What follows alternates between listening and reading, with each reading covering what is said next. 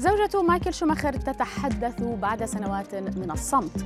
مدمن كوكايين يعود للملاعب بعد إيقاف 12 عاما ومن هي المرأة التي يحلم بها كل رياضي؟ إليكم أبرز أخبار الرياضة في الساعة الأربع والعشرين الماضية في دقيقتين على العربية بودكاست.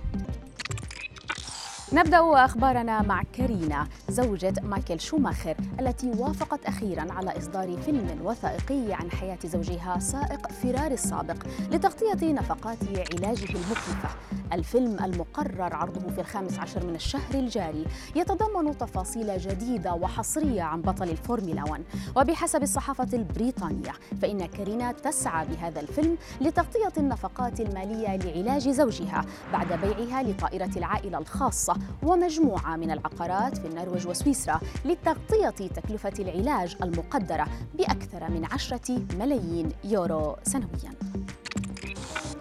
وإلى برشلونة الإسباني الذي لجأ إلى حيلة مكشوفة للتغلب على رحيل نجمه الأرجنتيني ليونيل ميسي وذلك بتقديم قميص حصري لدوري أبطال أوروبا. ويعد هذا الحدث غير مسبوق للنادي الكتالوني خاصة أن القميص هو الثالث بعد الأساسي والبديل ويهدف لتعويض مبيعات قمصان ميسي التي كانت وحدها تمثل 80% من إجمالي قمصان النادي المباعه بحسب صحيفة ماركا. الإسبانية. والآن إلى المرأة التي يحلم بها كل رياضي أنستا تروسكا المرأة التي كانت وراء تألق زوجها البولندي ليفاندوفسكي.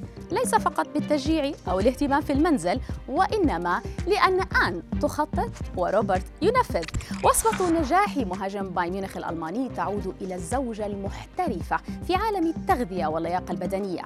آن أيضا لاعبة كاراتيه محترفة وسيدة أعمال ناجحة تملك ست شركات خاصة. تدعى Foods by Ann وتقدر ثروتها ب 47 مليون يورو. ساهمت في إقحام ليفاندوفسكي بعالم البزنس ليصبح الثنائي نسخة بولندية من عائلة بيكام. عاد فرانشيسكو فلاشي الهداف السابق لسامبدوريا الإيطالي إلى الظهور مجددا للأضواء بعد اختفاء دام 12 عاما بسبب الكوكايين. الأمر الغريب هنا هو رغبته في العودة للملاعب عن عمر السادسة والأربعين عاما وهذه المرة مع نادي سيانا الإيطالي الذي تعاقد معه رسميا نهاية الشهر الماضي. ليبدأ فرانشيسكو رحلة جديدة ولكن هذه المرة من قاع كرة القدم وليس من قمتها كما كان مع سامبدوريا